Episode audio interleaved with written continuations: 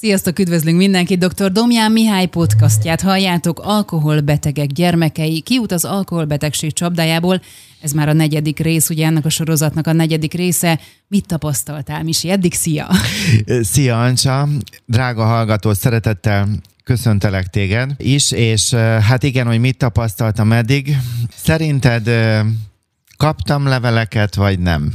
Hát szerintem nem sokat. Igen, ha, igen. Nekem igen. is ez volt az érzésem. Igen, igen, tehát ez most, amit mi ma befejezünk, tehát ez egy négy részes sorozat volt, úgy gondolom, hogy tényleg amit a haza kívánt, azt beletettük, hogy ez egy ilyen misszió-szerűen. Kaptam nagyon-nagyon megható, szép üzenetet, többet is, de csak elvétve ezekkel a adásokkal kapcsolatosan. Tehát azt lehet látni, hogy hiába 800 ezer alkoholbetegnek az országa vagyunk, és akkor vannak társfüggők mellette, illetve hogy gyerekeik vagy szüleik, ugye ez egy olyan masszív tagadásba, vagy hogy is mondjam, tabusítva van ez a téma, hogy az emberek ezzel kapcsolatosan nem mernek írni, azzal együtt, hogy én úgy érzem, érzem, vagy nekem az volt a szándékom, hogy a lehető legkedvesebben és elfogadóbban, de hát tárgyilagosan és őszintén beszéljek. Nekem az az érzésem egyébként, hogy bár viszonylag kevés levél érkezett, biztos vagyok benne, hogy nagyon sokan meghallgatták. Igen, igen, és ugyanakkor voltak olyanok, akik pedig érezték ezt, és azt kaptam visszajelzésként, hogy, hogy ez egy olyan misszió, ami fog hatni majd az emberekre, már hogy pozitívan. Nemrég olvastam, hogy a podcastok gyakorlatilag a könyveknek a, a helyét veszik át. Tehát lehet most ezen vitatkozni, de hogy egyre kevesebbet olvasnak az emberek, és a hangos könyvek, illetve a podcastok azok, amelyek átveszik ennek a helyét, és én azt gondolom, hogy ez az adás is, mint az előző három, tehát ez a négy egy csokorba véve, azért ez több könyvet ki tud adni, és hogy ebből is lehet venni, úgyhogy bízom benne, hogy most is, ha bátran belevágunk, akkor valami jó fog ebből kisülni, és drága hallgató, biztatlak arra, hogy mindig csak addig hallgass egy podcastot, amíg úgy érzed, hogy az neked úgy elég, és hogyha valamitől nagyon nagyon befeszülnél, akkor inkább tedd le, és beszéld át a legjobb barátoddal, vagy, vagy együtt hallgassátok meg, vagy kérjél szakembertől segítséget. Tehát egy podcast az nem lehet terápia, az nem lehet sem tanácsadás, sem terápia. Ez gondolatokat közvetítek a saját szakmai tapasztalatomból. Miért szól külön rész az alkoholbetegek gyermekeinek? Azért, mert a normális családnak a látszata, ami nagyon erős ezekben a családokban, belülről rendkívül romboló. Tehát a gyerek oldaláról ezt nagyon-nagyon részletesen át fogjuk venni ától zéig.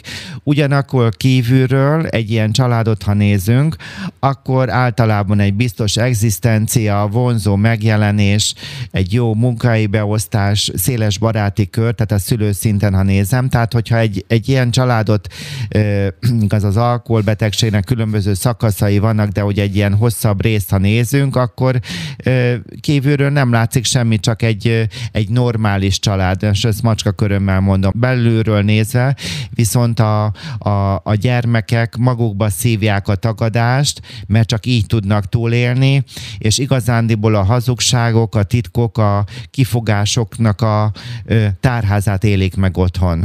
Milyen titkok léteznek egy ilyen családban? Az alkoholbeteg azért hazudik, hogy többet ihasson, illetve hogy ihasson. A házastárs, a társfüggő pedig azért hazudik, hogy a párja ivása titokban maradjon, vagy például azért, hogy ne vegyék el a jogosítványát, ne vegye el, veszítse el a munkahelyét, vagy hogy a, a rokonság, vagy a baráti kör előtt, tehát próbálja palástolni a társának a, a, az alkoholizmusát. A gyerekek pedig azért ha, hazudnak, ahogyan előbb mondtam, mert csak így tudják túlélni ezt a helyzetet, illetve megvédeni magukat.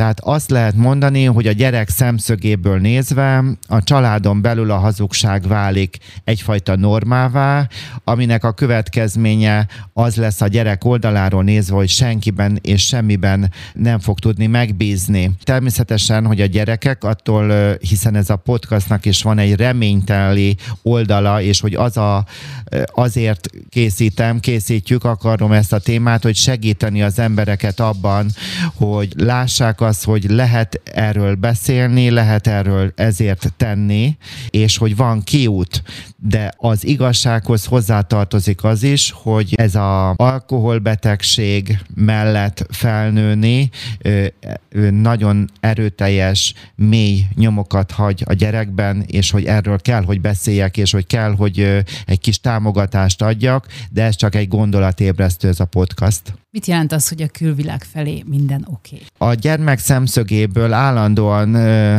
hazudni kell arról, hogy mit érez és mit gondol.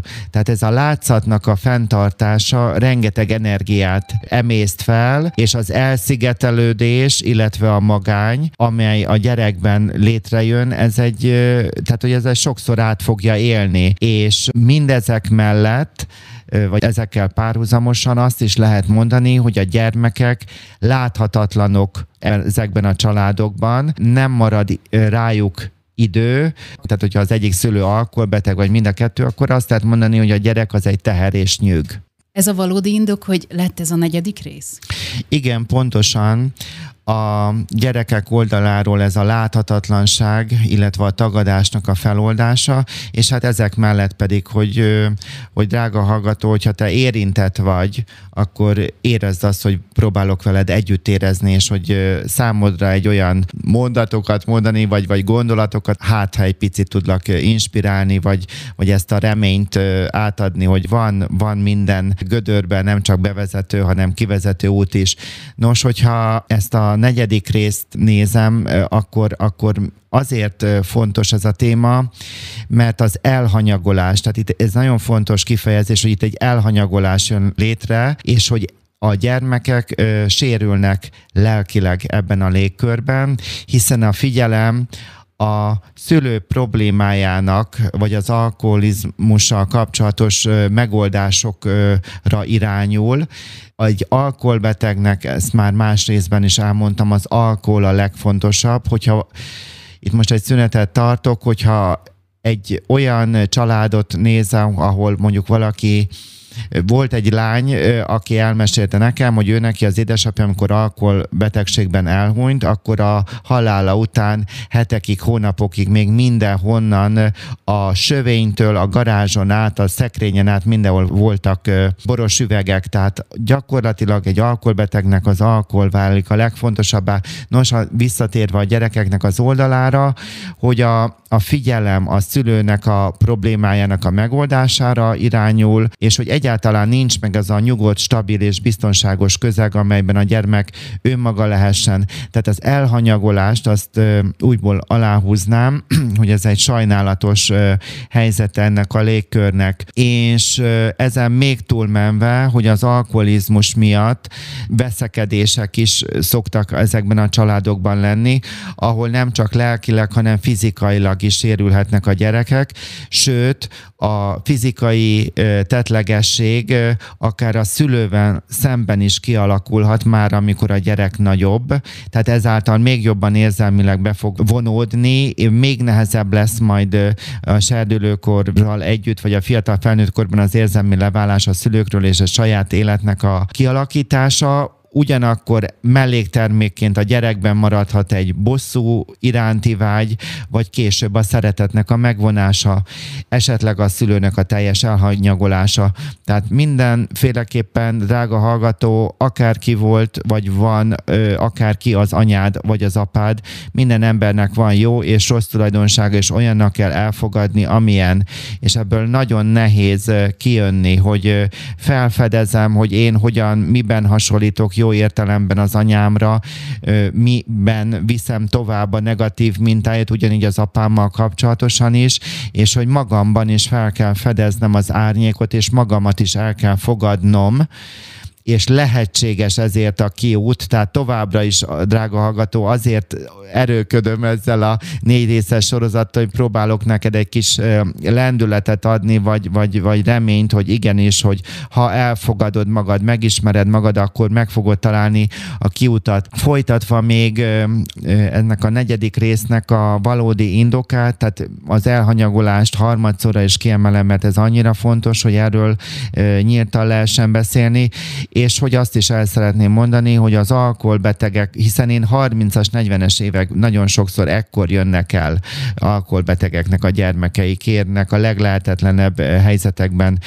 pszichológusi segítséget, hogy elmondják nekem azokat a nagyon traumatikus élményeket, hogy már láttuk rajta, ahogyan jött haza, ahogyan a sapka állt rajta, hogy, hogy, hogy akkor mi fog történni, vagy, vagy elmondja, hogy egyből a bárszekrényhez ment, és hogy, hogy, tehát, hogy ezeket a mély szégyennel, bűntudattal, szorongással járó emlékeknek a tömkelegével rendelkezik a gyerek. Nem tehetem meg azt, hogy csak az alkoholbetegségről, meg a társfüggésről, hanem hát itt a legnagyobb áldozatok maguk a gyerekek. Van-e a szakmain túl saját élményed?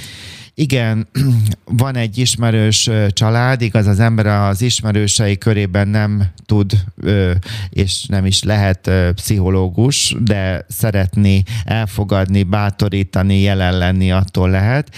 És hát ez egy tizen éve történt meg, hogy hát egy családban egy apa nagyon hosszú ideig gyakorlatilag zsigerelte az anyát, anyagilag is, nem is dolgozott, már a férfi, és, és hát alkoholbeteg volt, és akkor hát ebből egy vállás lett. Elvonó kúrára is ment, öngyilkos akart lenni, hát ebben tudtam neki segíteni, hogy, vagy, tehát, hogy, hogy barátként őt is támogattam, attól, hogy ő miket tett, és el tudtam érni, hogy ő elmenjen egy elvonóra, ahonnan egyébként nagyon érdekes, hogy nem egy, hogy mondjam, egy fejlődő állapotban láttam, hanem még harciasabbá vált, vagy, vagy még jobban szitta, igaz az alkoholbetegeknél nagyon gyakori, hogy másra teszi a felelősséget. Nem is az, hogy gyakori, hanem mindegyik a felelősséget lepasszolja, és más tesz felelőssé, akár a saját alkoholizmusáért is, és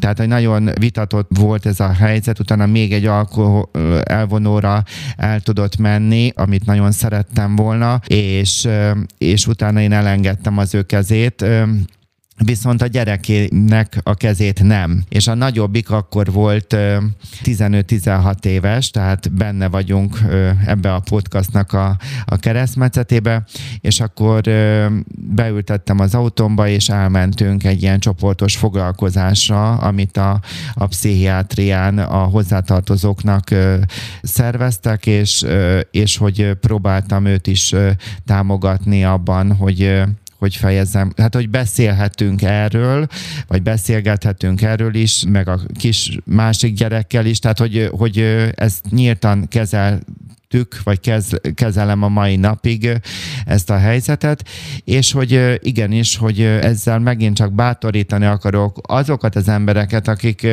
nem érintettek az alkohol, tehát az ő családjukban nincs, viszont az ismerőseik körében van olyan gyermek, aki, aki érintett, vagy, vagy, vagy egy személy, és akkor ezen keresztül a, annak a szülőnek a gyermeke is, hogy igenis, hogy nyíltan lehet kezelni, hogy az alkohol beteg betegség, hogy ez egy betegség, hogy ez igenis, hogy ezen nincs mit elfogadni, és hogy ő a felelős ezért, hogy legalább a segítségkérésért, és ugyanakkor minden apának és minden édesanyjának is van jó oldala, tehát, tehát azt is láthatni, hogy igen, van apának ebben meg ebben ügyes, de azt viszont nem lehet elfogadni, hogy alkoholbeteg, és hogy a gyereket, hogy kicsit, tehát nem, nem kell pszichológusként, hogy mondjam most az érzésekről meg is lehet kérdezni, hogy milyen érzése van, de majd úgy is el fogja mondani, hanem inkább közös programokat szervezni, közösen sportolni, meghívni őket egy pizzára, és hogy egy kicsit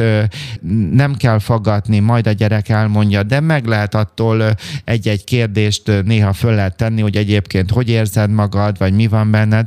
Tehát nagyon nehezek ezek a helyzetek, és hát igaz, nem beszélve arról, hogy itt családvédelmi intézkedések is lehetnek, mint ahogyan számos családban van is hiszen nekem volt olyan életszakaszom, amikor családsegítő gyermekjóléti szolgálatban nagyon sok ilyen családdal foglalkoztam, kötelezően elrendelt családterápiával, hát az, az maga, ez nagyon furcsa, ez a kötelezően elrendelt, de attól lehetett egy szintig, sajnos csak egy szintig segíteni, tehát vannak olyan családok, amely a gyermekvédelembe is már benne vannak, de hát nagyon sok egyáltalán sehol nincs, lógnak a levegőben, és azt gondolom, hogy ha van valakinek a ismerettségében, tehát hogy ez az emberségünkből fakad, hogy próbáljunk meg egy kicsit segíteni. Na most, drága hallgató, hogyha téged ez a téma jobban érdekel, akkor szeretnék neked két könyvet ajánlani.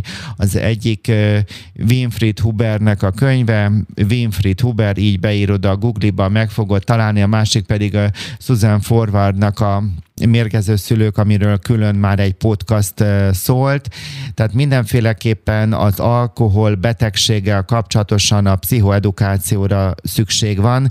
Ha így veszem, akkor ez a négy részes sorozat, ez nem más, mint csak egy csak csak ennyi, hogy egy pszichoedukációs támogatás, és a Winfried Huber könyvéből egy gondolatot szeretnék kiemelni, hiszen a Susan Forwardnak a, a könyvét már arról szólt egy podcast, úgyhogy most a Winfried Hubernek a, a könyvét szeretném egy kicsit promotálni, hogy ő hangsúlyoz ki nagyon sok, nagyon jó dolgot, de amit ebből vennék ki, hogy az alkoholbeteg beteg a saját bűn és szégyen érzetét áthárítja a többiekre, és a helyzetéért, tehát a másokat tesz felelős, illetve hogy, hogy szemrehányja az ő saját nehézségeit, és nagyon sokszor a házastárs kezd el bűnbakká válni, vagy pedig a problem, problematikus viselkedésű gyermek, esetleg a munkahely, ahol rosszul érzi magát. És az az érdekes, hogy akire ráteszi a felelősséget az alkoholbeteg, akiből gyakorlatilag ő egy bűnbakot kezd el kreálni, mert a negatív megerősítés az is megerősítés, sajnálatos módon abban a személyben, tehát házastársban, aki igaz, nagyon valószínűséggel ő a társfüggő, vagy ő fog azzá válni, vagy, vagy hát ennek is erről már szólt egy rész, úgyhogy ezt már tovább nem részletezem, tehát hogy akit bűnbakká tesz, azt ezekkel a negatív behatásokkal kifejleszt a másikban egyfajta kisebbségi érzést és bűntudatot. Tehát nagyon érdekes, hogy hosszú távon egy ilyen családon belül az alkoholbetegek valóban le teszik magukról a felelősség vállalást, és hogy létrehoznak egy másik személyben egyfajta bűntudatot vagy kisebbségi érzést. Tudom, hogy megint egy olyan nem bulváros vagy egy magazinba illő gondolat volt, mert nagyon nehéz ez a téma, de hogy jó szívvel ajánlom Winfried Hubernek a könyvét és Susan Forwardnak is a, az írását. Visszatérve a gyermekekre, melyek a közös jellemzők? Általánosságban elmondható, hogy a gyermekek szégyelik a szüleiknek a függőségét, gyakran önbizalom hiányossá válnak, és önmagukat hibáztatják. A lojalitásban az lojalitás előnyben részesített kapcsolatot jelent, tehát hogy mindenféleképpen egyfajta lojalitás konfliktus fog kialakulni bennük, bűntudat, és a társfüggőségnek a gyermeki formája fog rögzülni. Milyen gyermeki szerepminták lehetnek jellemzőek egy alkoholbeteg családjában? Hát sajnálatosan vannak tipikus hát hogy mondjam, profilok, amiket most fel fogok sorolni, ez a családnak a hőse, a bűnbak, a hallgatag, és hát a mókamester. És akkor nézzük ezeket egyenként. Mi jellemző a család hősére? Hát a hősnek a szerepét ö, általában a legidősebb gyermek választja magának, aki a saját szégyenérzetét azzal ellensúlyozza, hogy mindenben a lehető legjobb szeretne lenni. Tehát elképzelhetjük, hogy ez hogy működik, úgyhogy ha ő beletesz mind, maximalista, mindenben mindent, akkor az ő kifogástalan magatartásával így próbálja hát egyfajta jóvá tételként jóvá tenni a családi szégyen. Ugyanakkor ezzel a magatartásával a család hőse, a gyermek, aki magára vette ezt a maximalizmust, és hogy nagyon ügyesen minden téren teljesít. A társfüggőt is igyekszik nem tudatosan tehermentesíteni. Általában koraérettek, nagyon fegyelmezettek, és egyfajta ilyen magányos, harcos tünetként írhatjuk le. Az a célja a gyermeknek nem tudatosan, hogy a maga kis módjával, ez a kicsit, ezt nem bántóan mondom, macska körömmel, hogy így próbálja a gyerek megoldani a szenvedélybetegséget, hogy ő így fel van turbózva, hogy így fejezem ki magam, és az a pozitívuma az ő viselkedésének, azzal együtt, hogy ebben rengeteg, rengeteg sérülés és rögzülés jön létre, hogy gyakorlatilag a család önértékelése azáltal nő, hogy van egy gyerek, aki ennyire kitűnővé válik. Sajnálatos módon. Mi jellemző a bűnbak szerepére? Hát igen, egyik ö, szerepről nehezebb beszélni, mint a másikról. Hát a bűnbaká vált gyermekről azt lehet mondani, hogy ő válik a mellék hadszintéré. Tehát gyakorlatilag ő egy olyan tipikus fekete bárányá fog válni ebben a családban, aki állandó probléma forrássá fog válni, és így ő meg ezen a problematikusságán keresztül ragadja magához a figyelmet. Ahogyan az előző típusnál, bocsánat ezzel a szóval mondom, hogy típussal, tehát az előző kategóriában a, a, a gyerek inkább a kimagasló teljesítménnyel itt pedig a problémás viselkedéssel, hogy az iskolában nem teljesít, hogy kimarad, hogy lóg, hogy már fiatalon bűnözik, vagy szerfüggővé válik, tehát hogy ezekkel elvonja a figyelmet az alkoholizmusról, és hogy hát ennek ez a pozitívuma, megint nagyon-nagyon macska körömmel és átvitt értelme mondom a pozitívumot, hogy a függőbeteg kimozdul az érdeklődésnek a középpontjából. Tehát újból aláhúznám szerintem rendkívül sajnálatos helyzet ez is, és, és nagyon traumatikus.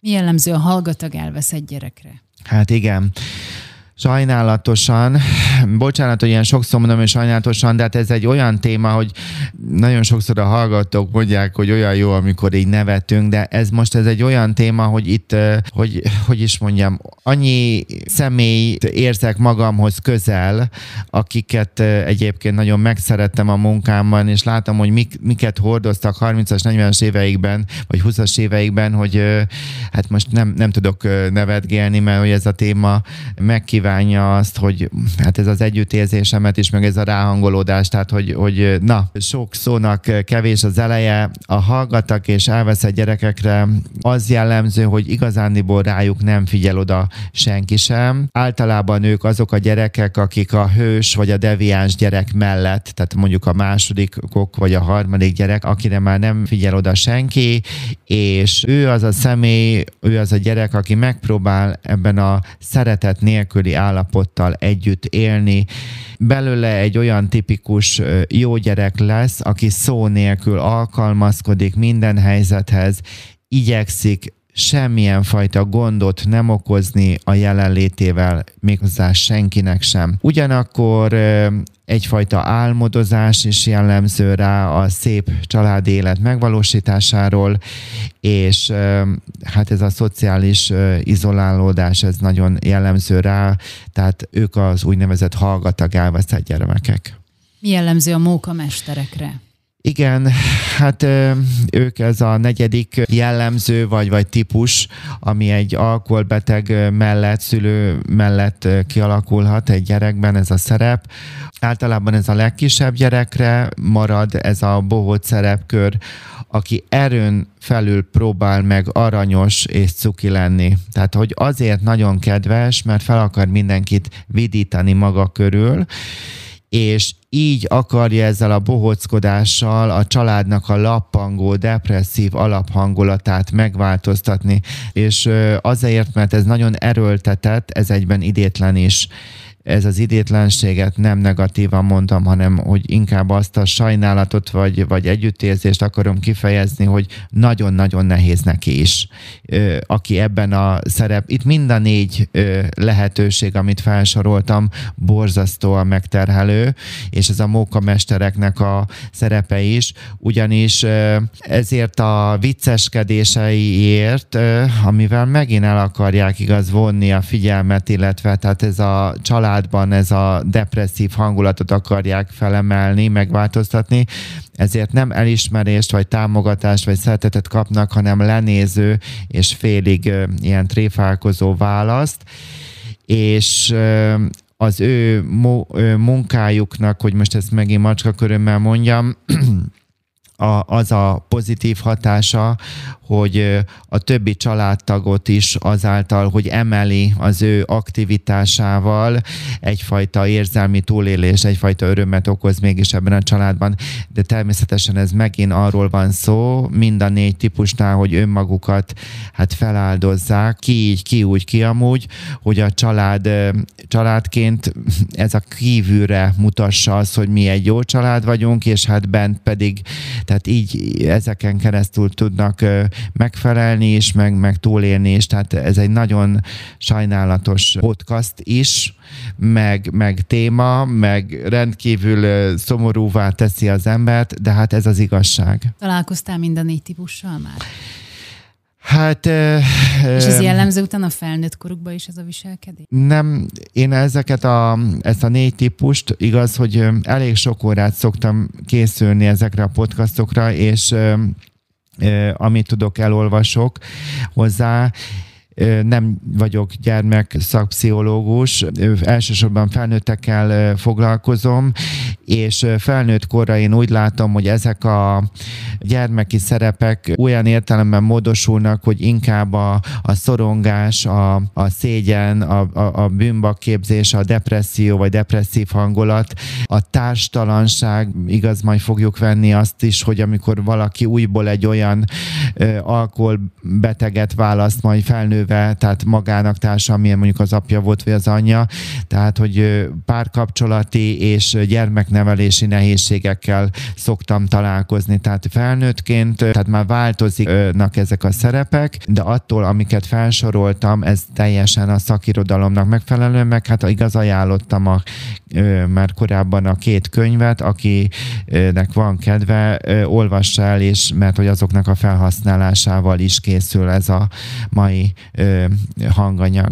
Milyen túlélési stratégiákat alkalmaznak a gyermekek? Hát az elsőről már beszéltem, hogy ez a, ez a nebíz, ez azt jelenti, hogy az alkohol nem csupán az alkohol beteget teszi hazuggá, hanem a, a társfüggőt is, és, és valahol a gyereket is ráneveli arra, hogy mást mutasson, mást, mint ami, amit ő valójában érez, és ez a kifelé mutatott minden rendben üzenettel párhuzamosan a lelkében belülről egyfajta ö, szörnyűséget, vagy nehézséget, szorongást, ö, ö, magányt él meg a gyermek, és ebből az ellentmondás, hogy mást mutatok kívülre, mint ami belül van, egyszerűen ennek az a következménye, hogy maga, maga a minta is hiteltelen, meg az egész kapcsolatokba vetett hit, vagy a szülőségbe vetett hit is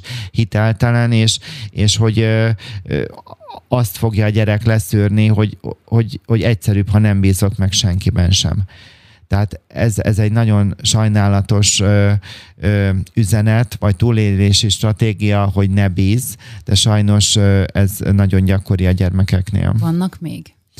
Hát igen, az egyik, még, még kettő ilyen főbb stratégia van. A második az a ne beszélj, Ez, azt a, ez egy olyan üzenet, amit szintén a szülők közvetítenek a gyermekek felé, gondolkodásukba azt plántálják bele, hogy, hogy nincs kiút hogy nincs segítség, és úgyse fog téged senki sem megérteni. Tehát ez egy ilyen tökéletes csapdahelyzet.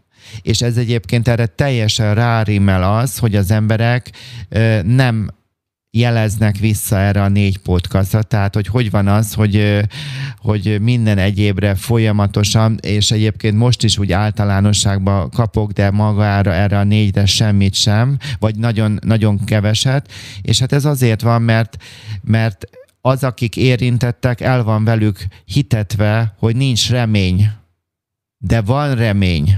Tehát, tehát van remény, tehát hogyha azért ülök itt, és azért erőködöm, ez egy ingyenesen hallgatható adás, hanganyag, igaz, a közvetlen linkkel elérhető az Ankoron, előfizetés, igaz, akinek van a Spotify, mint zenei csatorna, ott van egy szintén egy podcast, oda is van feltöltve, illetve akinek van Google fiókja, vagy Android telefonja, ő számukra a Google Podcasten, illetve iPhone-nál iPhone-nál vagy MacBooknál pedig az Apple Podcaston lehet ingyenesen az összes részt meghallgatni, és hát azért nagyon köszönöm, hogy nagyon sokan hallgattok bennünket, és köszönöm, amikor küldtök fotót is, amikor tudjátok, amikor szoktam kérni, hogy fotózzátok le a a, amikor autóban hallgatjátok ezt a pszichológusi podcastot, hogy akkor a középen a multimédiás kijelzőt fotózzátok le, és akkor az Instagramon vagy a Facebookon küldjétek el. Tehát, hogy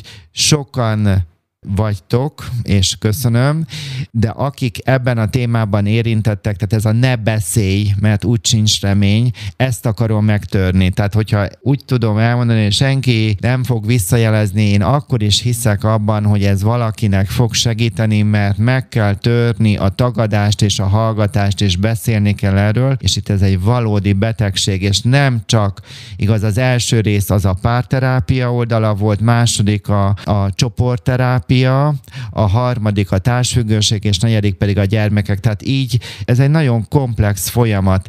Természetesen ezek a podcastok, ez egy, na nem azt mondom, hogy semmi, de ez egy szinte semmi fajta erővel nem rendelkezik csak egy kicsit, picit felnyitni azt, hogy van remény, lehet róla beszélni, olvaskönyvet, kés segítséget, ott a házi orvos, ott van a ö, pszichiáter, ott vannak a pszichológusok, ott vannak a szociális munkások, ott vannak a mentálhigiénikusok, és mindegy, hogy a családban mely, ki vagy te, hogy gyerek vagy, vagy, vagy társfüggő, vagy alkoholbeteg, kérjetek segítséget, és nem a másiktól várd el. Tehát nem az alkoholbeteget kell kvázi kijózanítani, hanem ha felteszed neki, amiket azt hiszem a második részben elmondtam részletesen, hogy hogyan lehet meg az elsőben is motiválni, illetve hogy kezébe adni egy cetlit telefonszámokkal, megtetted, oké, okay, és akkor most pedig magaddal foglalkozzál, és ezt szeretném erősíteni, hogy mindenki a lakóhelyének megfelelően kérjen segítséget, és hogy lehet erről beszélni. Tehát ma második üzenet, tudom, most egy kicsit hosszabb beszéltem, de legalább még el is tudtam benne nevetni magam. Tehát az első túlélési stratégia az volt, hogy ne bíz, a következő az, hogy ne beszélj és hogy igenis, hogy erről beszélni kell, és ez nem tabu, és ez nem egy szégyen, ez megtörtént, és nem ítélkezem hanem megtörtént, és, és a valóságot kell, a valóságnak a kimondásával változik meg az életünk. Tehát nem félni kell, vagy szégyenkezni. Ha van lehetőségem, akkor tanuljak meg ezekről a nagyon mély fájdalmakról beszélni, és az nem úgy kell elképzelni, hogy, hogy ez egyből megy hanem először valamennyi megy, utána még több. Tehát van olyan család, nem alkoholbetegség miatt találkoztam, egy párterápia háromnegyed éve tartott. Háromnegyed éve és háromnegyed év után derült ki, hogy micsoda fizikai agresszió van ebben a családon belül, mert addig titkolták. Tehát azt szeretném csak elmondani, hogy és ez egy nagyon nagy fordulat vagy, vagy volt olyan család, ahol az anyagi nehézségekről szintén nagyon-nagyon hosszú hónapok után beszéltünk, hogy igazándiból nekik ez a legfőbb problémájuk hogy nincs pénzük, nagyon nagy a hitelük, és hogy erről nem beszélnek, vagy valaki nemi betegséget hozott be a családba, és azért tudnám így végtelenségig, és akkor mire eljukadunk oda, hogy akkor erről lehet beszélni, tehát ez, és akkor, és akkor még nem vagyunk a végén, mert amikor igaz elszoktam, drága hallgató, neked már itt több adásban, hogy amikor beleállsz az őszintességbe, akkor ne felejtsd el, hogy a fagyi visszanyalhat. Tehát akkor, amikor te őszintén elkezdesz beszélni magadról, vagy a másikkal kapcsolatosan, akkor lehet, hogy ő is elkezd őszintén veled beszélni, és akkor a fagyi visszanyal. De enélkül nincs emberi kapcsolat. Tehát ki kell önteni a biliből a oda nem illő dolgokat, ki kell mosni, hogy így fejezzem ki a, a dolgokat, tiszta vizet önteni a helye, hát ez már túl erős, hogy a pohárba, de tehát, hogy mindent nevén kell nevezni, és ez egy nagyon-nagyon lassú folyamat, mire ideig el lehet jutni, és nagyon sok fáj, ez egy fájdalmas út. És amiről ma beszélek, nagyon fájdalmas, tudom, de hát ha pont ez kell ahhoz, drága hallgató, hogy a 15. párkapcsolatod után eh, rájössz arra, hogy nem 16. kell, hanem az, hogy a lakóhelyednek megfelelően egy szakembert felhívsz. Kezedbe veszel közben amit ajánlottam, akár két könyvet, vagy bármi, amihez kedved van, és, és neki eredsz annak, hogy, hogy mit is jelent egy alkoholbetegnek a lányaként, vagy, vagy, vagy fiaként 30 évesnek, vagy 40, vagy 50 évesnek lenni. És kezd magadon a változtatást az önismerettel, és ez egy hosszú-hosszú munka. Még egy utolsó gondolat, és utána elhallgatok, már hogy megyünk tovább, hogy, ha valami 20 évig fennállt az ember életében, most csak mondtam egy időkeretet, vagy 5 éve, teljesen mindegy, akkor annak a felépítése, drága hallgató, ugye nem gondolod, hogy ez kettőször 60 perc. Tehát olyanok vagyunk, hogy mindent azonnal akarunk. Tehát akkor, hogyha én egy bántalmazó, vagy egy elhanyagoló szülő mellett, tök mindegy, itt már el kell engedni, hogy most alkoholbetegekről beszélünk, vagy nem, nőttem fel, mérgező szülő mellett, hát akkor itt legalább négy-öt évről van szó, amiben az ember külön, és nem is, elég, nem is biztos, hogy elég egy, egy pszichológus, mert, mert mindenkinek vannak módszerei. Tehát, hogy nagyon sokat tud egy szakember segíteni, de lehetséges, hogy majd ö, egy csoportos önismeretre is, például pszichodráma, szomatodrámára el tud menni, vagy családi önismeretre.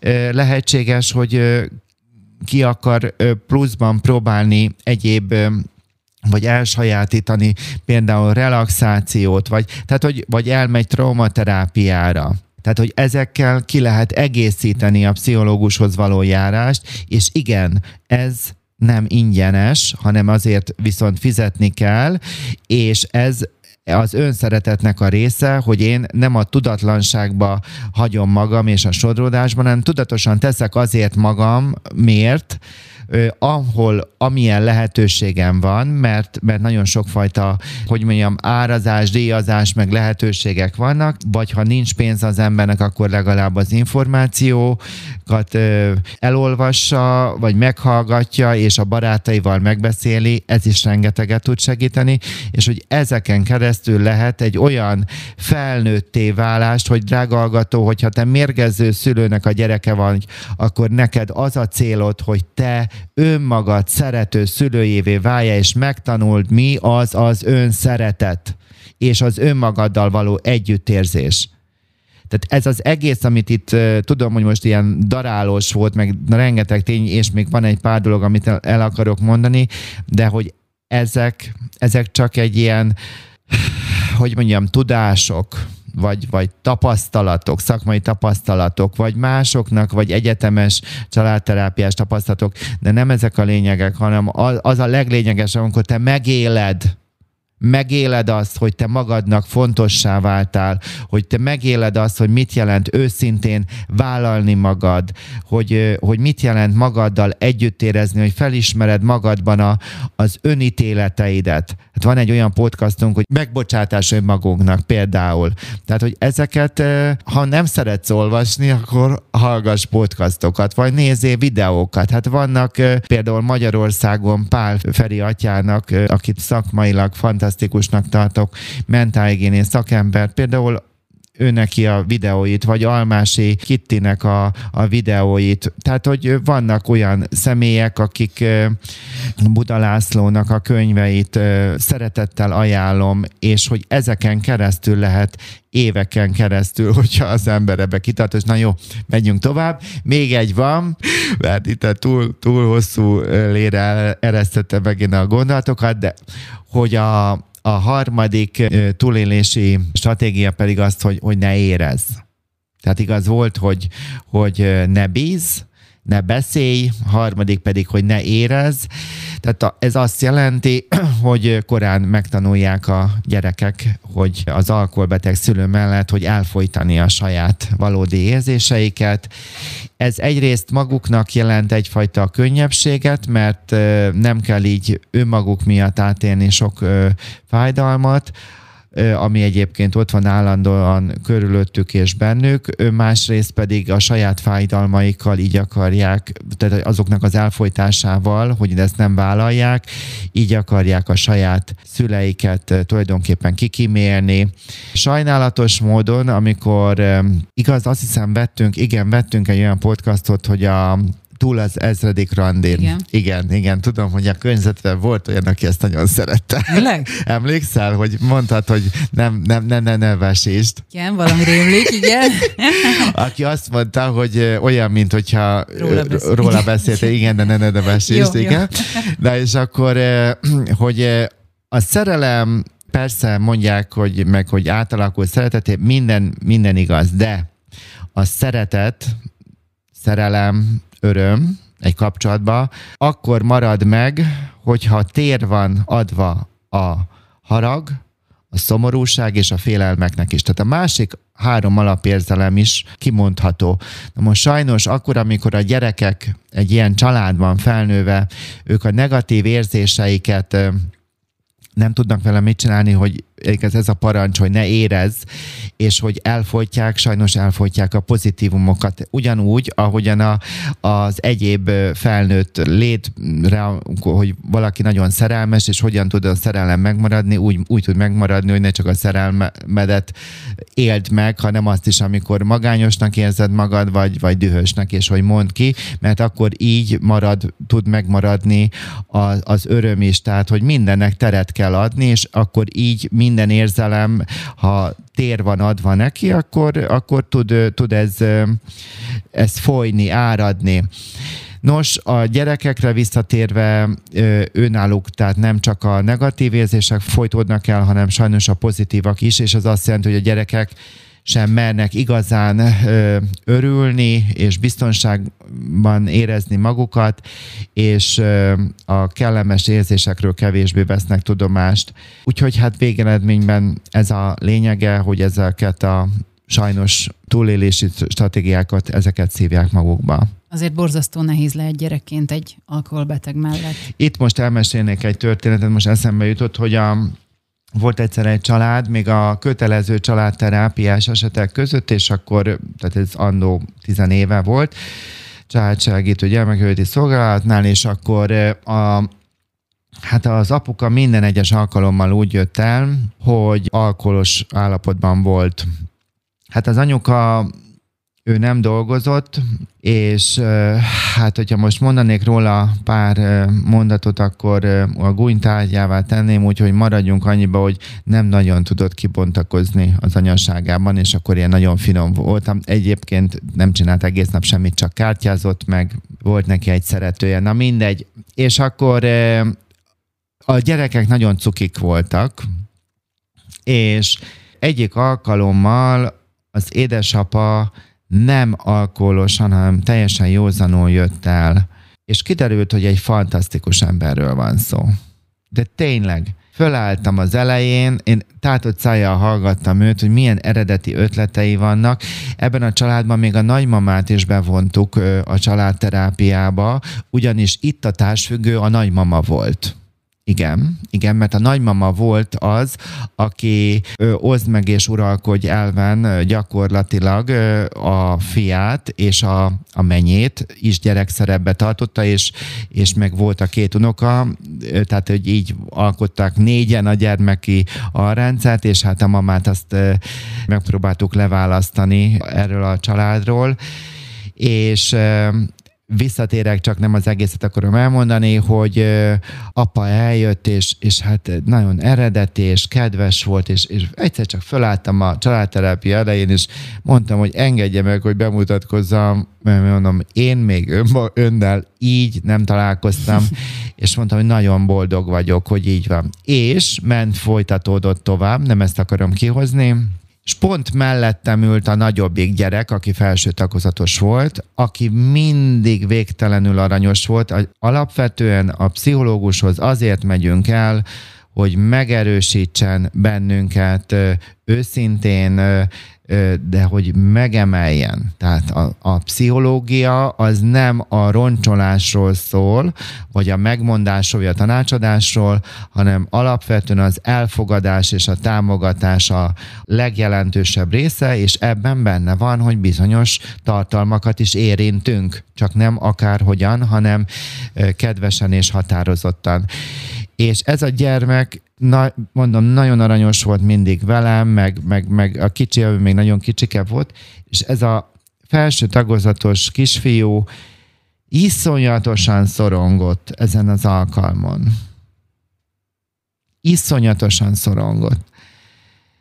Na de hát, és akkor én ezt így észrevettem. Tehát először elcsodálkoztam az apján, hogy én még ilyen frankó állapotban, vagy pasival már rég nem találkoztam, vagy hogy magukhoz képest. Szóval, de, de tényleg nagyon-nagyon eredeti volt, meg, meg nagyon szeretni való. És utána pedig rácsodálkoztam, hogy, hogy mi van a kisfiúval. És, és akkor, hogy akkor ő ráhangolódtam, és akkor ővele beszélgetünk, és hát bármennyire hihetetlen a családnak a rendszerét megborította az apának a józansága és a gyerek szorongóvá vált. De erről még egy picit itt fogunk majd később beszélni, csak most így eszembe jutott, hogy, hogy valóban ez egy ö, ö, szóval sokkal te komplexebb ez a dolog, mint amit az ember, amikor szokták mondani, csak ne igyál. Hát ez maradjunk annyiban, hogy ez sokkal ö, ö, szerteágazóbb a válasz. Beszéltünk a nehéz életű gyermekekről alkoholbeteg mellett, de hol van ilyenkor a másik fél? Igen, igen, igen. Hát ez egy köszönöm ezt a kérdést, mert nagyon, nagyon fontos ö, témára tudunk így rátérni, ugyanis az alkoholbetegnek a viselkedése a gyerek oldaláról kiismerhető. Igaz, előbb azt mondtam, hogy megszokta a gyerek azt, hogy apa mindig iszik. Tehát e, könnyű beazonosítani a gyereknek azt, hogy, hogy most apa mennyit ivott, hogy, hogy, hogy mikor lehet tőle pénzt kérni, vagy mikor kell inkább egy szó nélkül bemenni, eltűnni a saját szobájába. Tehát, hogy a gyerek ki tudja ismerni az alkoholbeteget. Viszont a másik szülő, a társfüggő, akinek ugyanúgy detoxikálásra van szüksége, macska körömmel mondtam, mint az alkoholbetegnek, ő az igazi veszélyforrás, bár, vagyis ő is veszélyforrás, majd lehet mondani, hogy na, még nagyobb veszélyforrás a, a, a gyerek részéről, ugyanis a társfüggő egy állandó szorongásban, feszültségben van az alkoholbeteg társa miatt, ugyanakkor ezt a idegességét, meg, ezt a, meg magát az alkohol betegséget is titkolja és tagadja. Ugyanakkor néha mégiscsak kirobban és a gyerek nem tudja eldönteni, hogy mikor robban fel az anyja vagy az apa, tehát a társfüggő, tehát a másik szülőfél. És, és nem érti, hogy mi a haragnak vagy a dürohamnak az oka. Sajnálatos módon igaz a társfüggőnek, a másik felének, vagy hogy fejezem ki, hú, ez nagyon bonyolult, ez nyelvtani, tehát a társfüggő az a partnerének az alkoholizmusán gondolkodik, az alkoholbeteg meg a az alkoholon gondolkodik, és a gyerekek igaz nincsenek képbetéve, és visszatérve a, a gyerekek oldaláról, tehát hogy a társfüggő azáltal, hogy tagad, illetve nem tudható, hogy, hogy mikor mégiscsak feloldja ezt a tagadást, és hogy robban érzelmileg, sokkal nehezebb hozzá, vagy nem lehet hozzá közelíteni, nem beszélve arról, hogy nagyon sokszor a társfüggők szigorúak, hűvösek és elutasítók, vagy éppen találkoztam munkankolistával is, tehát hogy a társfüggőnek az lett a, a, az eszköze, hogy, hogy ő a munkájában menekült. És a gyerekek az pedig teljesen szülők nélkül nevelődtek fel. Sokan alkoholbeteg szülő után hasonló szenvedélybeteg társat választanak maguknak. Hogy van ez? Hát igen, tehát most rátérünk a, a, a következő részre, mert hogy ez is egy ilyen tapasztalat, hogy valaki beteg után, ahogyan mondtad is, hogy a hasonló társat választ, vagy, vagy agresszorsággal kapcsolatosan is így mehet tovább ez a minta, és hogy ez hogy is van. Hát általánosságban az ismerős dolgokat szeretjük, és egy alkoholbetegnek a családjában felnővő gyerek, nagyon nehéz lesz ez a mondat, amit most itt elmondok, hogy össze téveszti, vagy összetévesztheti a szeretetet a durvassággal, és sajnos nagyon magas tűrés határral tudják a gyermekek az elfogadhatatlan fájdalmat elfogadni, és hogy erre szocializálódnak. És tulajdonképpen egy alkoholbeteg mellett felnőtt gyermek majd egy olyan partnerre fog nem tudatosan vágyni, akinek olyan belső konfliktusai vannak, ami miatt érzelmileg számára ugyanúgy elérhetetlen lesz, mint amilyen volt vele az anyja meg az apja. Érted? A, ami, igen, igen, igen. Nagyon tehát, kemény. Tehát, tehát borzasztóan kemény. Tehát, hogy azt is lehet mondani, hogy egy szenvedélybeteg mellett a gyerek megtanulja az intimitásnak az illúzióját, és, és ezt teremti meg újból, majd a saját felnövekedve a saját párkapcsolatában, anélkül, hogy szembesülne, hogy ő retteg ettől az intimitástól, illetve hogy nem meri szavak által felvállalni a kiszolgáltatottságát, vagy a negatív érzéseit, és amit előbb mondtam, ami a, talán a legfájdalmasabb vagy súlyosabb mondat az, hogy olyan partner választ magának, aki egyébként az az ember a maga problémáival annyira le van terhelődve, hogy ezért számára érzelmileg elérhetetlen. Úgyhogy ezeket, hogyha így összeadom, kivonom, azt lehet mondani, hogy nem egy az egyben mindenkire vonatkozik, de lehetséges, hogy egy szenvedélybeteg mellett felnőtt gyermek olyan kapcsolatot fog majd választani, ahol ez a cserben hagyás vagy fájdalom, ez újból az osztály része lesz. A negyedik rész végén újból térjünk vissza az alkoholbetegek rehabilitációjához. Összefoglalva, milyen célokkal rendelkezik a komplex folyamat? Hát igen, úgy gondoltam, hogy itt meg köszönöm is, hogy egy kicsit még így visszatérhetünk egy pár perc erejéig a, az alkoholbetegeknek a rehabilitációjára, és ezzel fejezzük be ezt a négy részt. De még mielőtt ezbe belekezdek, drága hallgató, továbbra is várjuk a visszajelzéseiteket, jó? Instagramon vagy a Facebookon. Van, aki e-mailt ír, nagyon cukik vagytok, és köszönöm, és a világ minden tájáról bárhonnan írhatok, úgyhogy képzeld el, hogy rájöttem, hogy Panamából kihallgat minket, de Teljesen véletlenül, igen, mert Panamában is van egy magyar podcaster, és akkor na, szóval tehát ez nagyon érdekes, igen. És ha pedig a pszichológusi podcastoknak a működését akarjátok támogatni, akkor majd a honlapomon lesz, azért majd, mert húzódik, mint a rétes tészta, de hogy videókat fogok készíteni, illetve egy már megvan, csak még valami oknál fogva nem lett feltöltve, és akkor annak a megvásárlásával tudjátok ezt támogatni. Na most visszatérjük az alkoholbetegeknek a rehabilitációjához. milyen célokkal is rendelkezik ez a komplex folyamat, tehát mindenféleképpen az abszinenciának a kialakítása és a fenntartása, a motivációs háttér kialakítása és fenntartásának a megsegítése, akkor igaz kell, hogy az illető kapjon a támogatást a visszailleszkedéshez, illetve a visszaesésnek a megelőzése szintén nagyon fontos, és akár most egy kicsit erről beszélhetnénk Igen, is. igen, azt akartam kérdezni, hogyha valaki visszaesik, azt hogyan lehet felismerni? Igen, tudom, hogy most ez egy ilyen kicsit éles váltás, hogy a gyerekek után most átmegyünk, de ez egy tehát hogy már ötödik részt nem akarok, úgyhogy ezt a részt még egy kicsit drága hallgató bírt ki, mert hasznodra fog válni. Tehát lehet, hogy most azt gondolod, hogy te nem vagy alkoholbeteg, meg a családodban senki, és akkor ez nem vonatkozik rád aki meg tudja, magához tud, én, hát hogy mondjam, szeretnék majd egyszer kiképző családpszichoterapeután lenni, még nem vagyok ott, de de rajta vagyok a, a tanulmányokon, hogy lehet, hogy akkor már másképpen fogom látni, de most így látom 14 év tapasztalat után, hogyha valaki jól át tudja látni, meg tudja érteni az alkoholbetegeknek, a, a családoknak a pszichodinamikáját, illetve a mozaik családoknak a a pszichodinamikáját, akkor gyakorlatilag az egész családterápiát nagyon jól le tudja fedni. Rengeteget tudunk sajnálatos módon ezekből a e, helyzetekből. A mozaik család ez nem sajnálatos, mert igenis, hogy a vállás az egy értelmes döntés is lenni.